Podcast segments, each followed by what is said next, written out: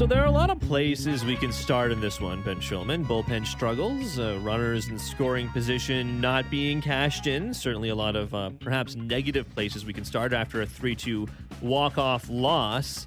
Certainly. But I, I admit to you, despite the fact that this was the first series of the year in New York, the first time the Jays get to see Gerrit Cole was today, of course, a lot of important firsts for the Jays in a divisional battle against the team that won the division in 2022 for me, almost more than a win or loss, the thing I was looking forward to the most out of today's ball game was just what on earth was Alek Manoah going to look like? And seven shutout innings of two hit ball after the relatively uh, concerning sort of season he's had to date. I will take that any day.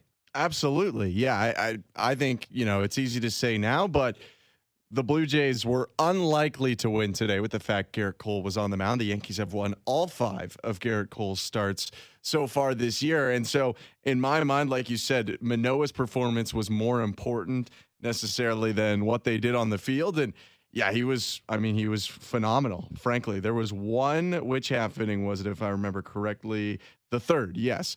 The third, there was the Cabrera double and then the Peraza walk. And it was second and third but then he struck out Volpe and got Judge to end the inning. And that was just the kind of stuff Manoah was doing last year. You felt like no situation during the game was too big for him.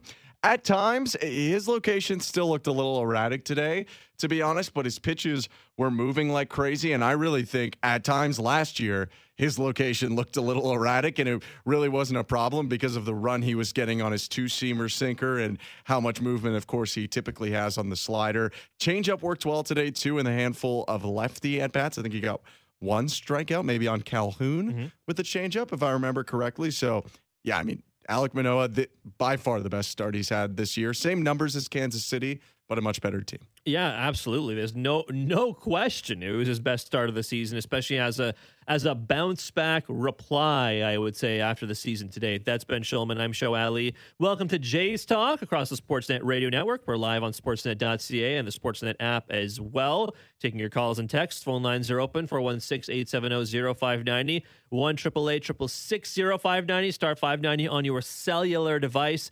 590 590 is where you can text us. That's the people's text line, and it is always open. I, I won't lie to you, Ben. I am and it is a common thread on the text line. We will read all of them as much as as many as we can at the very least. But I am a little perplexed with the bottom third of the order coming up. Manoah at 85 pitches looked great all game long. Why he doesn't, at the very least, come back out for the eighth inning. Like I'm not saying he's he's going to be out there for the entire inning. Maybe you tell him, hey, like Pete Walker or, or Schneider walks up to him and says, even if one guy gets on base, you're done. And we used to, we've seen that happen a couple times. I remember that happened to Gausman a couple times last year. I think there was a game at Fenway, and he came out for the ninth inning, and he let the I think he walked, or at the very least, the very first base runner of the inning got on base, and he got pitching changed immediately, like like maybe like thirty to forty seconds after the the inning started. And that happened. So they clearly have no problem doing it. But I, I would almost have preferred him to get like two outs and then they say he's done. They monitor the pitch count I don't know. It just again, it's situational. Certainly, like if it had been the top of the order coming up, then I'd say no, maybe it's not something to deal with. But 85 pitches and seven, eight, nine for the Yankees, who you know some of them had hit, but most of them had not over over the course of the entire game. I was a little surprised. It was a little shocking to me. For me, I, I guess I, I, wasn't so shocked. I thought there were a couple things that went into it. I mean, uh, first of all, just Manoah, like we've talked about, has not had a good year. He's had, you know, by far the most struggles he's ever had in his career. And yes, he looked great today, but every inning that he gets deeper into the game, there's a higher and higher chance something's going to go wrong. And and I think you know you couple that with his age, which is also important. You know, Sandy Alcantara missed his start today. Uh, Jeffrey Springs is undergoing surgery.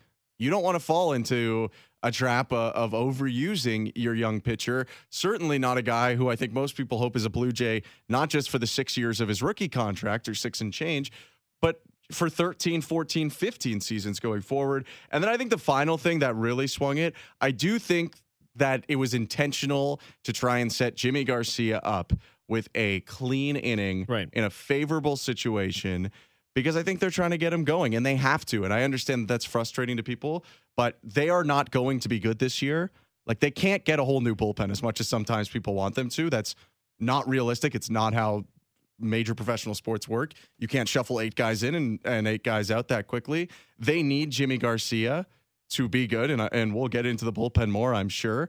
And I really think it had as much to do with giving Garcia the best chance to succeed as it did with Manoah. And I think an added bonus is you you know Manoah had a good start today. Now, if you throw him out there for the eighth, who, who's to say that Peraza doesn't single off him anyway? And then even if they yank him and Volpe homers off Garcia, I bet you Manoah feels bad that those one of those runs is on him and that in theory he could have given up the game. Instead, he leaves with a no decision, and everything that he did in his power was as good as it could have been. I, I don't disagree with the fact that with the with the thought that it, it could have gone another way. But he was pitching so well. I, I I don't I don't see why not at least try. You know what I mean? I think Like- that that's the Garcia thing at that point Yeah, is the clean inning.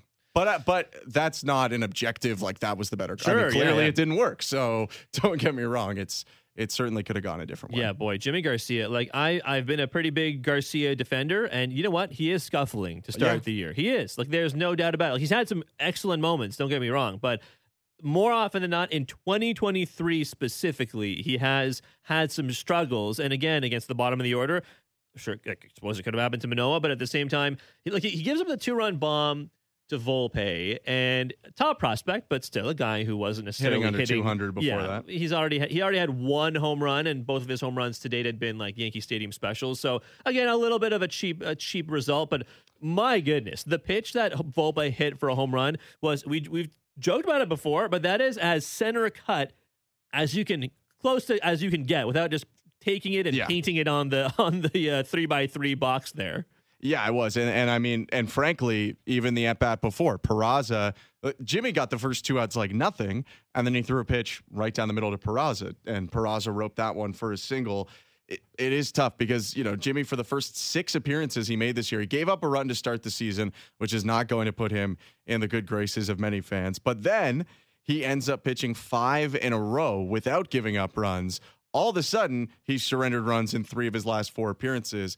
And that just can't happen. I mean, every time he's coming in in important situations, they need him to be better, but they also can't abandon him because you isolated to, you know, 2023 and with good reason, he was clearly the second most important reliever for them in 2022 and not that far behind Jordan Romano. I mean, Yimi was the guy who if I had to guess up until the last week or two of the season, pitched more of the three in a rows than even Romano did. Yimi was the guy closing games when Romano was tired. And in every game where Romano featured, it was likely that Yimi had set him up before then. I mean, they need him to be good. So they need to keep putting him in, frankly, until he works it out, I think.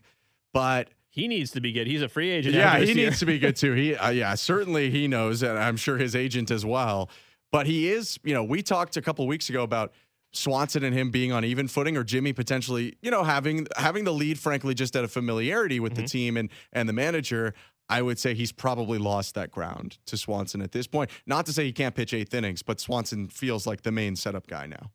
Let's go to the phone lines 416 870 0590 1 888 0590 star 590 on your cell. You can text us as well at 590 590. I'll get to the text line in a couple of minutes. Billy from Markham joining us on Jays Talk. Billy, settle this for us. Where do you fall on the Manoah being pulled after 85 pitches?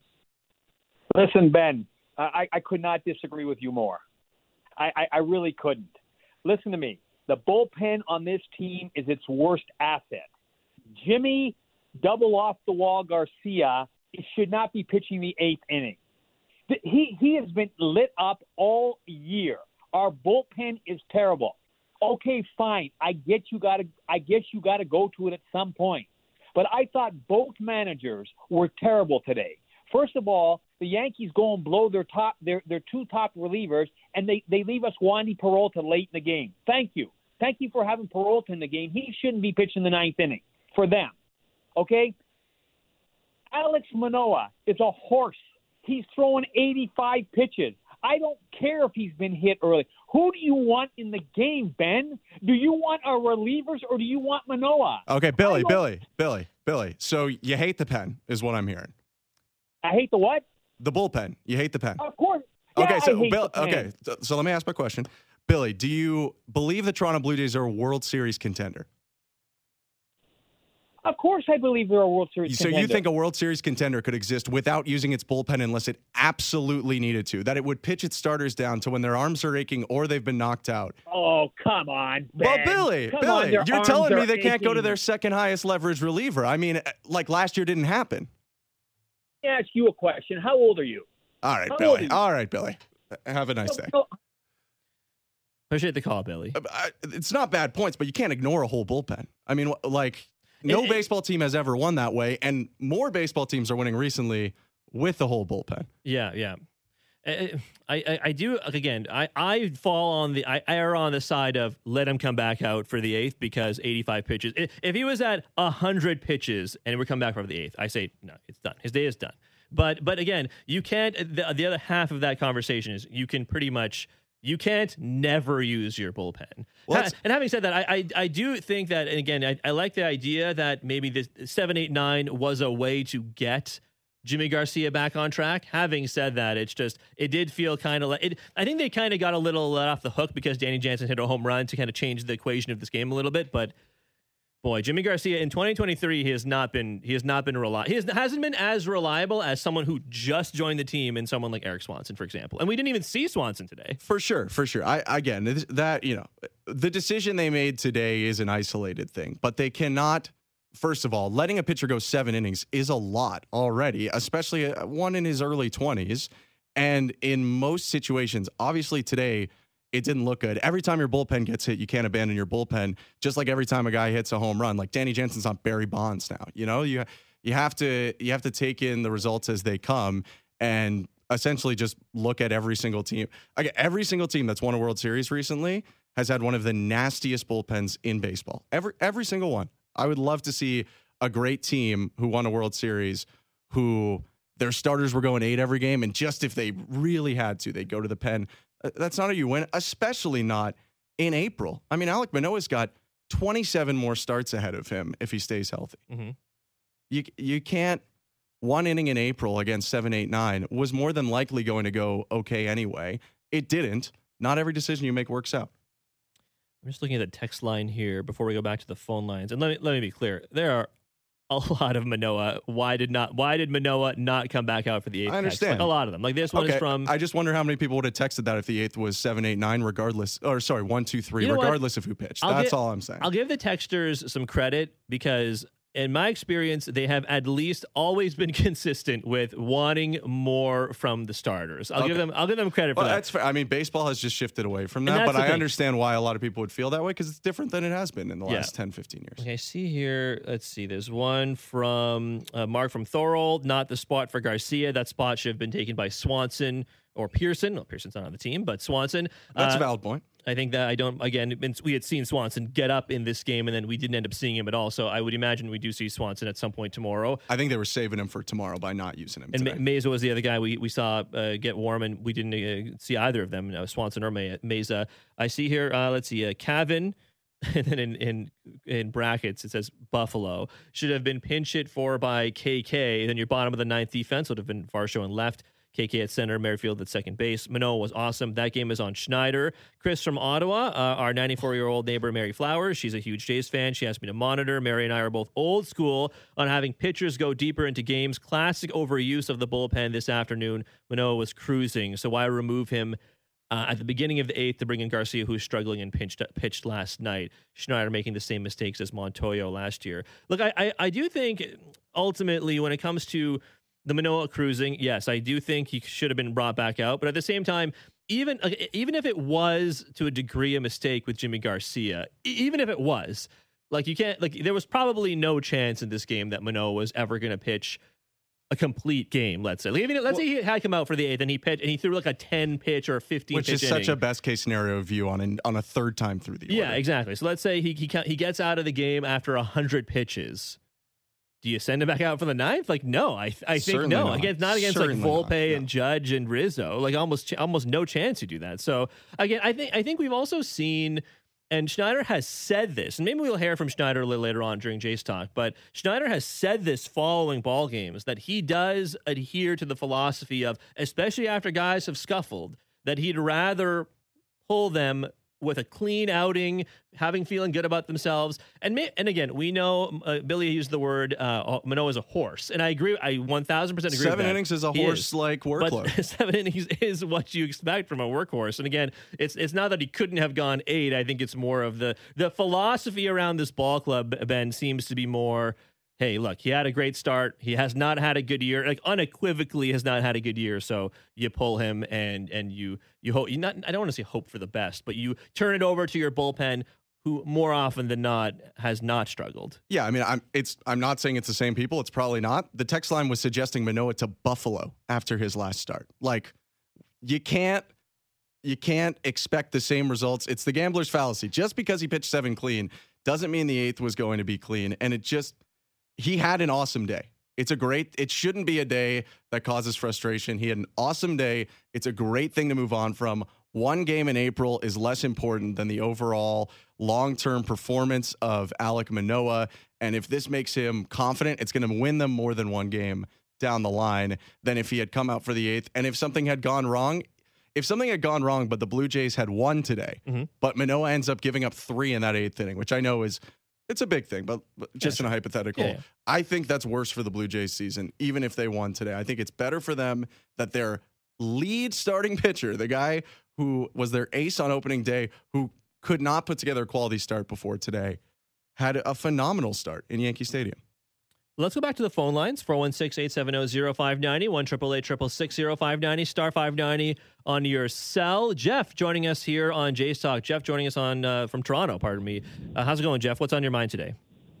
Uh, first of all, I just wanted to say thanks. Uh, my uh, I'm a new dad, and my Ooh, son here wasn't uh, wasn't too happy about napping, so I figured throw him in the car, listen to the Jays game, and All right. drove around, listened to. How old is he, uh, Jeff? How, how old is he now? He's 14 months old. Oh, wow. Wow. Congratulations. Yeah, congrats. Yeah, so he's in the back. He's just waking up now. But uh, when I turned the car on, actually, this is the, the first thing that kind of came to mind about the game today to move away from kind of the, the bullpen talk because I think you can flip that coin every day of the week. But uh, the, when Springer Springer was called out, that's kind of what I came into uh, in the ball game. And the one thing that to go Peter Griffin here kind of grinds my gears is the standing around with- with the replay. Like, can we not just get to uh, you know you have five seconds, ten seconds after the play to say review or no, and then move on? Because this like no, hang on, nobody move, everybody stay. You know, and then headphones or not, I, that just that bugs me a little bit with the flow of the game. The pitch clock's done done a lot to help kind of move things along, but then you have these moments where it's like, oh, can we get off the field? Oh, wait, we're gonna, uh, I don't know.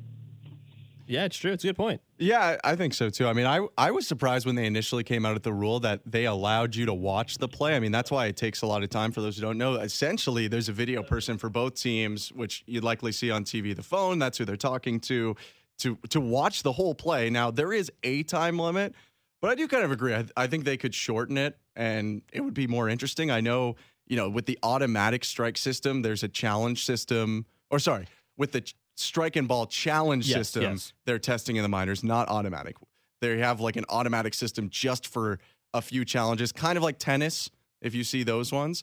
So that it's like the the batter basically has to do it right away. I believe it is, and if he doesn't do it right away, it's gone.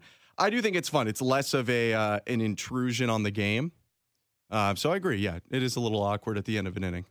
I think the last time out, real quick, you and I discussed occupying, like the idea of occupying the bag and how the, like, kind of like Jeff's talking about the ticky tack rules sometimes preventing the spirit of the rule perhaps from being fulfilled. And like we said, like, so on top five, which is what Jeff was talking about, Springer tries to steal second. And it like it definitely looked like Anthony Volpe used his glove to push Springer's fingers off the base. I At least kind of hard tagged or like worked to push through the tag. I, I do like they didn't review it in the end, and, and it, it was kind of like ah, do I should we should we do it? Should we not do it? So I, I get Jeff's point. Uh, ultimately, on that play, I will say.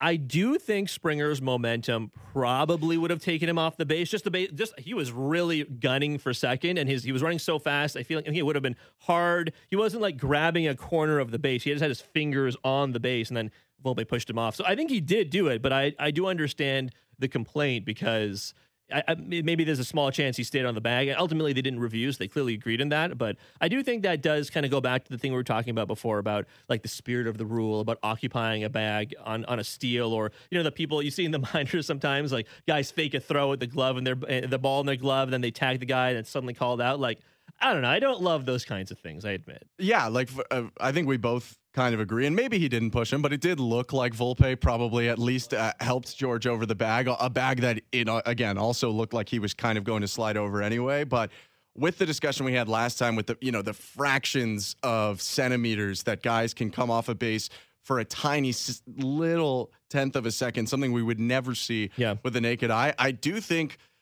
middle infielders now and in the future can potentially use that kind of thing, pushing guys a little bit and seeing, hey, if I keep the glove on him and my momentum moves him even for a little bit off the bag, then there's a chance because also, you know, runners are taught to slide right over the top of the bag. So uh, George's momentum was always when you run that fast, you're going to slide that far, but the plan is to be right on line so that it goes from your hands to your knees to your feet, eventually ending up on the bag.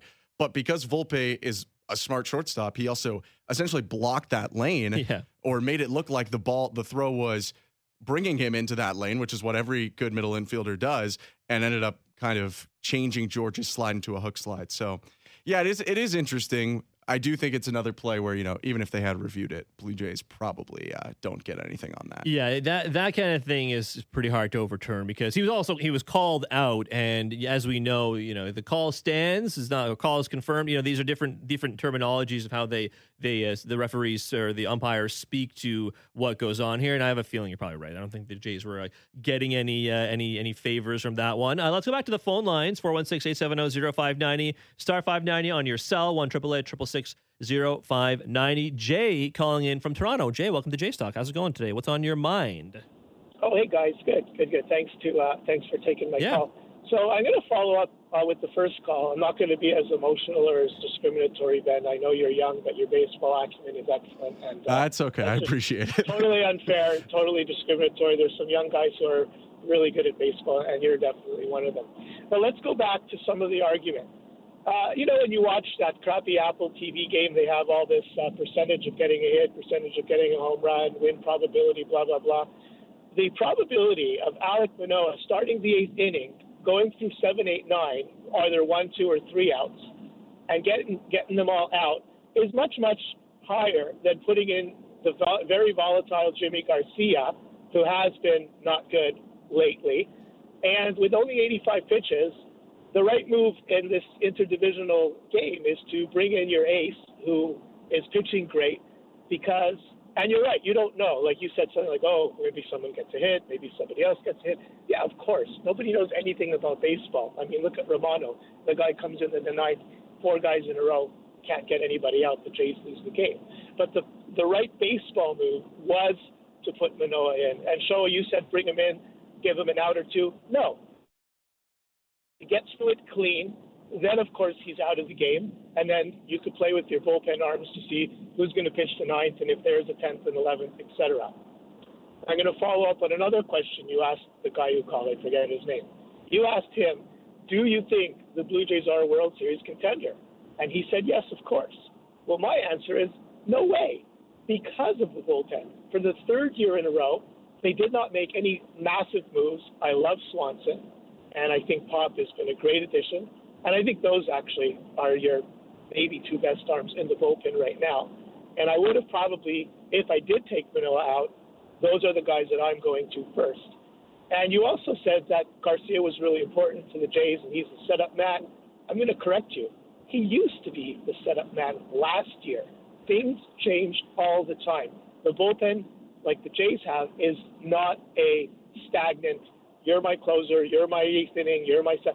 It's fluid because they don't have like the Atlanta Braves, for example, who've shown a great deal of success, uh, an order of relievers to come out. Garcia, to me, honestly, he's fourth, maybe fifth on my list. The way he's been pitching, he doesn't have stuff on a regular basis that I think could get guys out. And uh, I think, you know, we're going to change the uh, the pecking order, as they say, as the season goes on.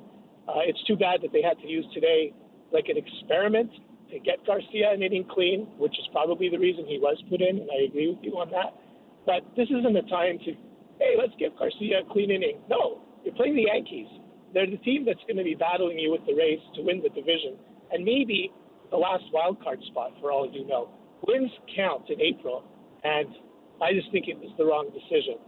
I'll make one more prediction that somebody asked me before the season started, and my prediction is that Jordan Romano is not your closer after the All Star break. I'll listen in and see what you guys have to say. Wow, that's a thank. Well, I appreciate the call, Jay. Thanks for joining us on Jay's Talk. That so I think a- he's leaning like Swanson. yeah. Well, I mean, i- i- if it's not Jordan Romano, and I don't think, based on what Jay was saying, that he is a, the biggest fan of Yimi Garcia No, so far no. this season. So if that's the case, then it's it's got to be either Swanson or I don't know. I think it's. I think he must Cimber, be, I suppose. He must but be saying Swanson. It must be Swanson. Yeah.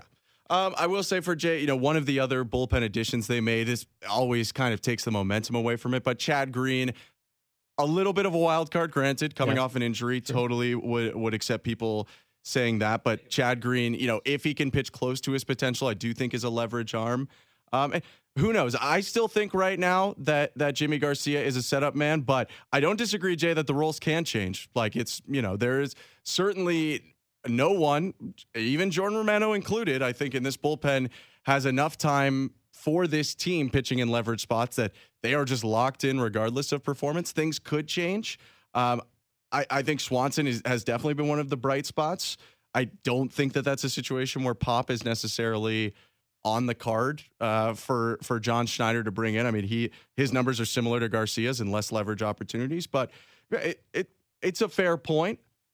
I I think that in a in a way that could be frustrating to some, they uh, were valuing Manoah and Garcia's mentality and how they're feeling about themselves and performance more than the win today, and I could understand a lot of people not liking that. That's Ben Shulman. I'm Sho Alli. Let's take a very quick break. Still some people on hold on the phone line. Stay on hold for us, please. We'll get you after the break. Still a lot of text to get to as well. Get to as many text line questions as humanly possible at 590 590. And please leave your name and location so we can give you a shout out on the air. But Jay's Talk continues after the break. Sho and Ben on the Sportsnet Radio Network. you know, you have Gerrit on the ropes there early in the first. Um, he made good pitches to Chappie and Barsh, and then I think you know in the sixth against Marinaccio, um, you know, it was still it was change up right there 2-0 to Brandon, and just didn't click it. But I think overall, you know, the approach is you know the same. Guys aren't uh, pressing in those spots, and uh, you know, it'll be a matter of time before they start getting those knocks. That is John Schneider speaking to the media about runners in scoring position, and of course, uh, 0 for 9 with runners in scoring position today. Uh, not great. No, not no, great. not great at all. Especially when you lose by one run. Um, uh, welcome back to Jays Talk. Certainly, I'm Sho that's Ben. We'll continue chatting about the runners in scoring position issue. Uh, certainly, more uh, texts and phone calls about that, about the bullpen, about Alek Manoah's seven inning outing. But first, let's go, Ben, over to the Major League Standings Watch presented by Bet365. With Bet365, you can watch thousands of live games, build your own bet. You can even make a bet while the game's still being played. 19 plus, play responsibly, Ontario only. So after the win, because both the Yankees and the Blue Jays were 12 and 8 coming into this game. So of course, the Yankees are 13 and 8, the Blue Jays are 12 and 9. The uh, Baltimore Orioles, the Tampa Bay Rays actually are playing right now. The game just started about 20 minutes ago, but They're leading already, by the way. Great, that's wonderful. That's totally that's totally cool. Uh, you know that GIF, all everything is good here. As the no, that's what not, we're not quite house burning down yet. But No. uh, Tampa Bay Rays being 17 and three, and already continuing to lead is definitely not what you want to hear. But they are in action right now. The Red Sox and the Orioles in their respective games are playing a little later on tonight. But as it stands right now, following the Jays game and entering the Rays game as well, Tampa Bay 17 and 3, Baltimore is 12 and 7. The Yankees are just behind them. They are 13 and 8. The Toronto Blue Jays 12 and 9, like I said, and the Boston Red Sox are 11 and 10. So right now, every single team in this division is above 500. Probably won't be the case, but again, as we always say, Ben, this has been a relatively tough schedule for the Blue Jays as the beginning of the season has gotten off here. But I think as the you know post All Star break, it might be a little different. Yeah, for what it's worth, I mean, strength of schedule is a little bit more of what you think it is than what the numbers would say right now because we don't totally know who's good and bad. But the Rays have played what Baseball Reference would consider the easiest strength of schedule of any team this year. Baltimore has played the seventh easiest. Blue Jays are in that neighborhood, though. They're not that far back. So, yeah, I, I think it's been a pretty tough schedule, though, and probably, you know, they'll make up some games when they get to play some Washingtons, et cetera. Yeah, I think so too. And again, I think that it's a it's not an easy schedule from here all the way through to the end of uh, let's say let's say the end of the first half of the season before the All Star break. A lot of uh, games against the rest of the AL East and a lot of games against teams you may have thought would have been bad, like the Pirates, for example, who have turned out to be pretty good so far early on in the season. Yeah. So we'll see how the Blue Jays do in the next couple of weeks going into May here as we are at the end of April. Um, I wanted to get back to the text line here before we go back to the phone line, because I haven't read too many texts this this afternoon.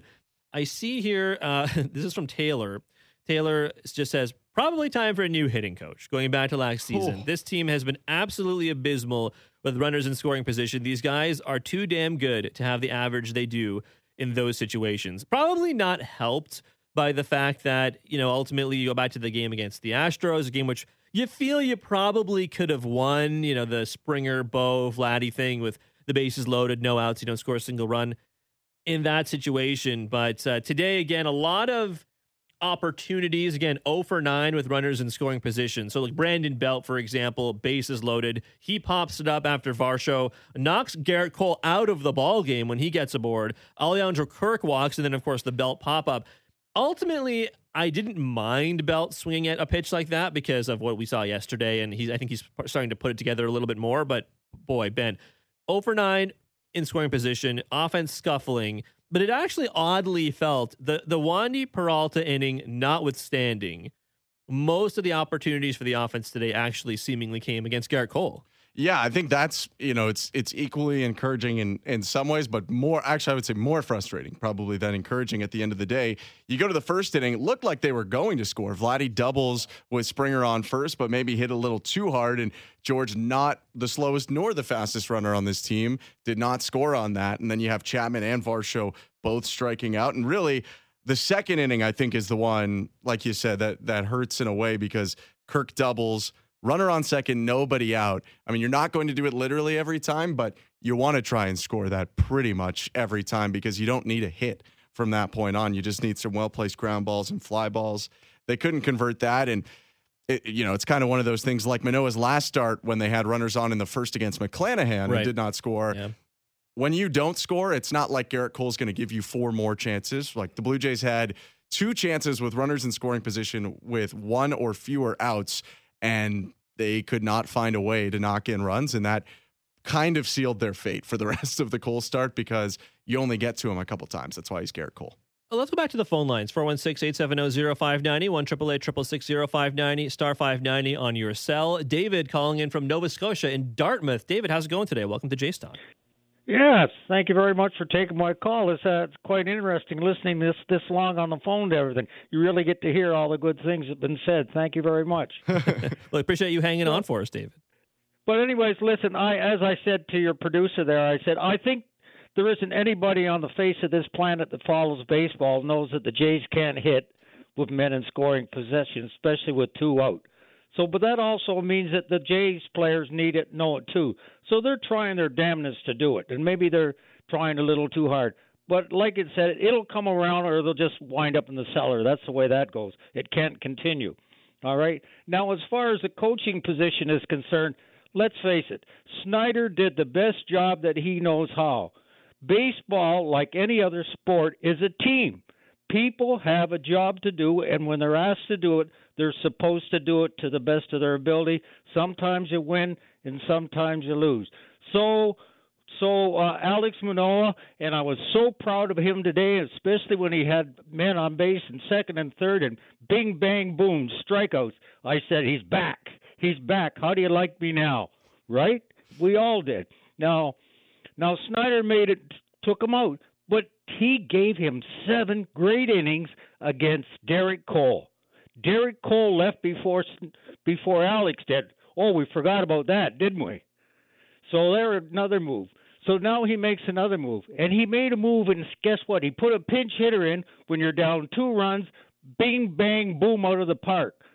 Wow, there's a move he made that worked out.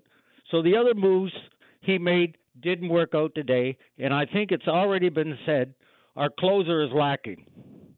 He could should have come in then and did his job and shut that inning down. Yeah, I think that's totally fair. Appreciate the call, David. Thank you for calling in here on Jays Talk. A lot of great points there. Certainly, I think I think like the balance of David. What David is saying is that not every not every decision a manager makes works out. And and he did make some decisions today that did very much work out, including Danny Jansen pinch hitting a home run, which Yeah. frankly is I, I I genuinely think someone coming in to pinch hit after being cold all game and then coming in and smoking a home run for to give your team, if not the lead, to tie the game after you hadn't scored a single run all game. I think that is much more difficult than we give these players credit for. So definitely, I will I will assign some of the credit also to uh, to John Schneider on that one. Yeah, I mean, uh, he called on a guy who was cold all month, really. Like Danny has not necessarily gotten into stride yet. And yeah, it's sometimes not as easy as this, but if you do want to break it down to some simple math, if you believe, and you might, that Schneider cost the team two runs by bringing in Garcia, I think you'd have to say that by bringing in Jansen, he got those two runs back. I mean, he quite literally erased it right away. And, and, you know, like was just said, if Jordan Romano ends up pitching a scoreless ninth, then the Garcia slash Jansen thing's really a wash. You concerned about Jordan Romano a little bit?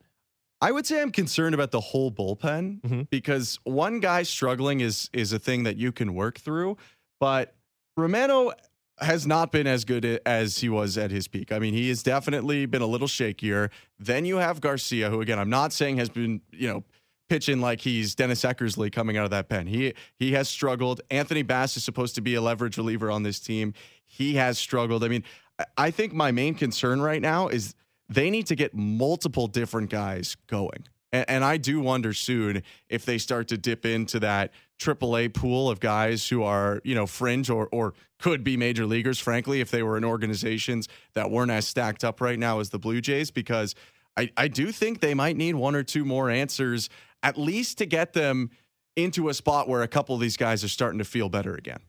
Yeah, I'm just there's some texts here about you know do, do the does the bullpen need to be shaken up a little bit? Do more guys need to be targets? I, I'm missing it right now, but there was a text about whether. Oh, here it is from Kevin and Markham. I love to see Manoah have a solid start. My question is: there are two lefties in KC that seem to have been directly signed as trade bait. So you'd mentioned Aroldis Chapman before. Garrett is the other one that uh, Kevin mentions. Should they entertain a trade option to bolster the bullpen? And I, I gotta say, like if if you're going into the trade deadline, which is so far from now, but if you are eventually going to think about the trade deadline, I, I think it probably is to a certain degree, and I, I think it might depend on anything going on with Santiago Espinal. He's going to go for X-rays. We'll have to see how badly he was injured after taking the pitch off the wrist because he looked like he was in a lot of pain. So, and he went directly to the locker room too, right? So.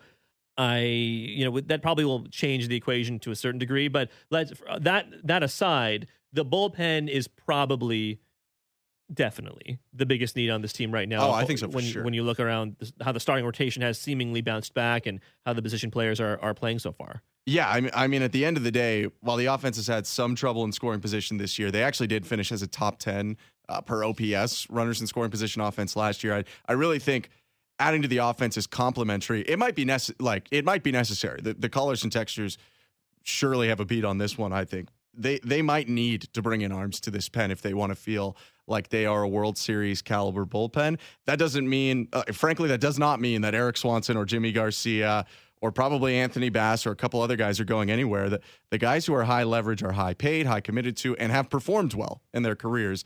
That's why they got there. But yeah, I do think, you know, I do think those lefties in KC are a look. I, I I wouldn't say that a lefty is exclusively where they're looking either at this point. I do think that there's a, a possibility that they could look for a righty because at least from a numbers standpoint, and reliever numbers are, you know, are interesting sometimes to look at because they fluctuate a lot. But Mayza and Richards, all of a sudden, I know we've been talking about adding a lefty all year. They're two of your better performing relievers right now. I mean, if you just go by the numbers, Mhm. obviously situations, leverage change a lot of things here. But I, I do think, you know, a lefty could be added. I do think a righty could be added potentially. And and every good team, you know, picks up Jesse Chavez and another reliever to bolster their run, former Blue Jay. Jesse Chavez, Uh, still kicking a, it, thir- right? a 39 year old Jesse Chavez. I believe he's still pitching. Yeah, I- he's, yeah, he's pitching very well for the Braves right now. of course he is. yeah, of course he's he is. pitching excellently. Why? for the Why? Because why wouldn't he be? Um, yeah, you're right. He's leading the major leagues in appearances. He's very good. Um, Shocking. so obviously not him because he's on a contender, but that type of guy. Everyone's picking up. I think one guy to be even more sure in the middle, and one guy to be even more sure at the top. I mean, when the Blue Jays were good in 2015, they picked up Latroy Hawkins and Mark Lowe. yeah, Mark Lowe for off forgotten about, but like was the setup man for the 2015 Blue Jays for a lot of that time. So I, I do think they'll probably add to that pen. And yeah, it is concerning that a lot of them are blown up right now. I'm going to read a couple of texts for you, and then we'll, I want to get to one more point about Cavan Biggio because lot, I see a lot of Biggio texts here, so we'll get to those in a sec. But this one, um, let's see. Uh, Andrew in London, I very much disagree with Manoah coming out. Uh, Manoah easily pitching a great game, low pitch count. Modern baseball sometimes makes no sense. Uh, Evan from St. John's, Love the show. Uh, I know some people will be questioning the decision to pull Manoah after seven with the way he was pitching. However, I think a part of it is confidence. Manoah comes out without giving up any runs and can feel really good about pitching a great game. And then he says in, in brackets, along with the stats from the khakis, probably indicating he should come out. So yeah, I think uh, I think maybe Blair and Barker would agree with with the uh, with with the usage of the khakis. Uh, at the end of the day, reliever's job to come in and get guys out. Garcia didn't execute. It happens. Anyways, cheers, guys. Um, I see here uh, one from. Actually, there are a number here, so I'm going to kind of combine some of these. But I appreciate everyone texting in. Mark from Toronto says uh, the second Espinal got hurt. It would have went, made way more sense to bring Kiermaier into the game, shift Merrifield to second, Varsho to left. If you really didn't want to do that, at the very least, bring in Kiermaier to pinch hit for Biggio in the ninth to get that bunt down. Very frustrating to watch. I hope Espinal isn't seriously hurt and that this performance finally moves Biggio to the role of 26th man on this roster. There are a lot of ones like that. Like this is from Fidel. Nathan Lukes is the 26th man. That is true. So I guess 25th man on the roster is yeah. what he means. But Biggio is a AAA player. He can't properly bunt the ball twice. I have lost all confidence in him. Why did Schneider not let Manoah pitch the eighth under 90 pitches? Okay, that's from Fidel in Cuba. And I think there was another oh, one here. from Cuba. I know. I, I appreciate it. Oh, nice. Oh, here's this one I was looking for. Mark from Mississauga. No one has mentioned why after the Jansen home run, Biggio tried to bunt don't you think that a hit and run or just have Merrifield try and steal a second would have been a better play? We can't ignore the decision to have Biggio bunt in the ninth. And it's true. You and I were sitting here in baseball control talking about that both times it happened because the first bunt I thought he just he just missed the bunt the very first time. It was a little too much towards the pitcher. Let's, he comes in makes the makes the play, but the second bunt was god. No, it was a bad it bunt. Was, it was, it was a bad bunt. Yeah, I, I, wouldn't say he had two bad bunts in the game, but he certainly had one. Don't get me wrong. That's that was and unfortunately, if you had flipped them, it would have been fine because his first bunt would have worked fine as a sacrifice. Most likely for the second. I do. Th- I'm I'm not agreeing or disagreeing, but I do think with a player at Kevin Kiermaier's age, likely when they give him a day off it would take a lot for them to not give him a day off. They do have a lot of games in a row coming up, and he potentially plays outside of catcher the most physically demanding position and the fact that you know he's sprinting around all the time in his mid 30s out in center field diving around for balls. But yeah who, who knows? I mean the bunt I, it is an interesting decision because i don't really think of biggio much as a bunter. I mean that was a sacrifice and and perhaps he saw the you know the the bunt for a base hit attempt two innings before and thought, well, if that gets down again, that would do some good. But I will say, you know, like clearly on this show, I've taken more of a forward uh, analytics kind of modern baseball, which sometimes doesn't make sense. Sure. I, I agree. Not every decision uh, that is made with stats or analytics is going to work out. I am a pretty anti the sacrifice bunt with a guy on first. Like it's almost as likely that you just let two guys hit and either they hit two singles or you hit a double and score them. I mean, especially Biggio's hitting doubles as much as he's hitting singles at this point, I think. So, yeah, I, I would agree that I, I did not agree with the bunt decision there. And I think a bunt, obviously an unsuccessful bunt, but in general, I think a bunt can yeah. kill a lot of momentum in an inning.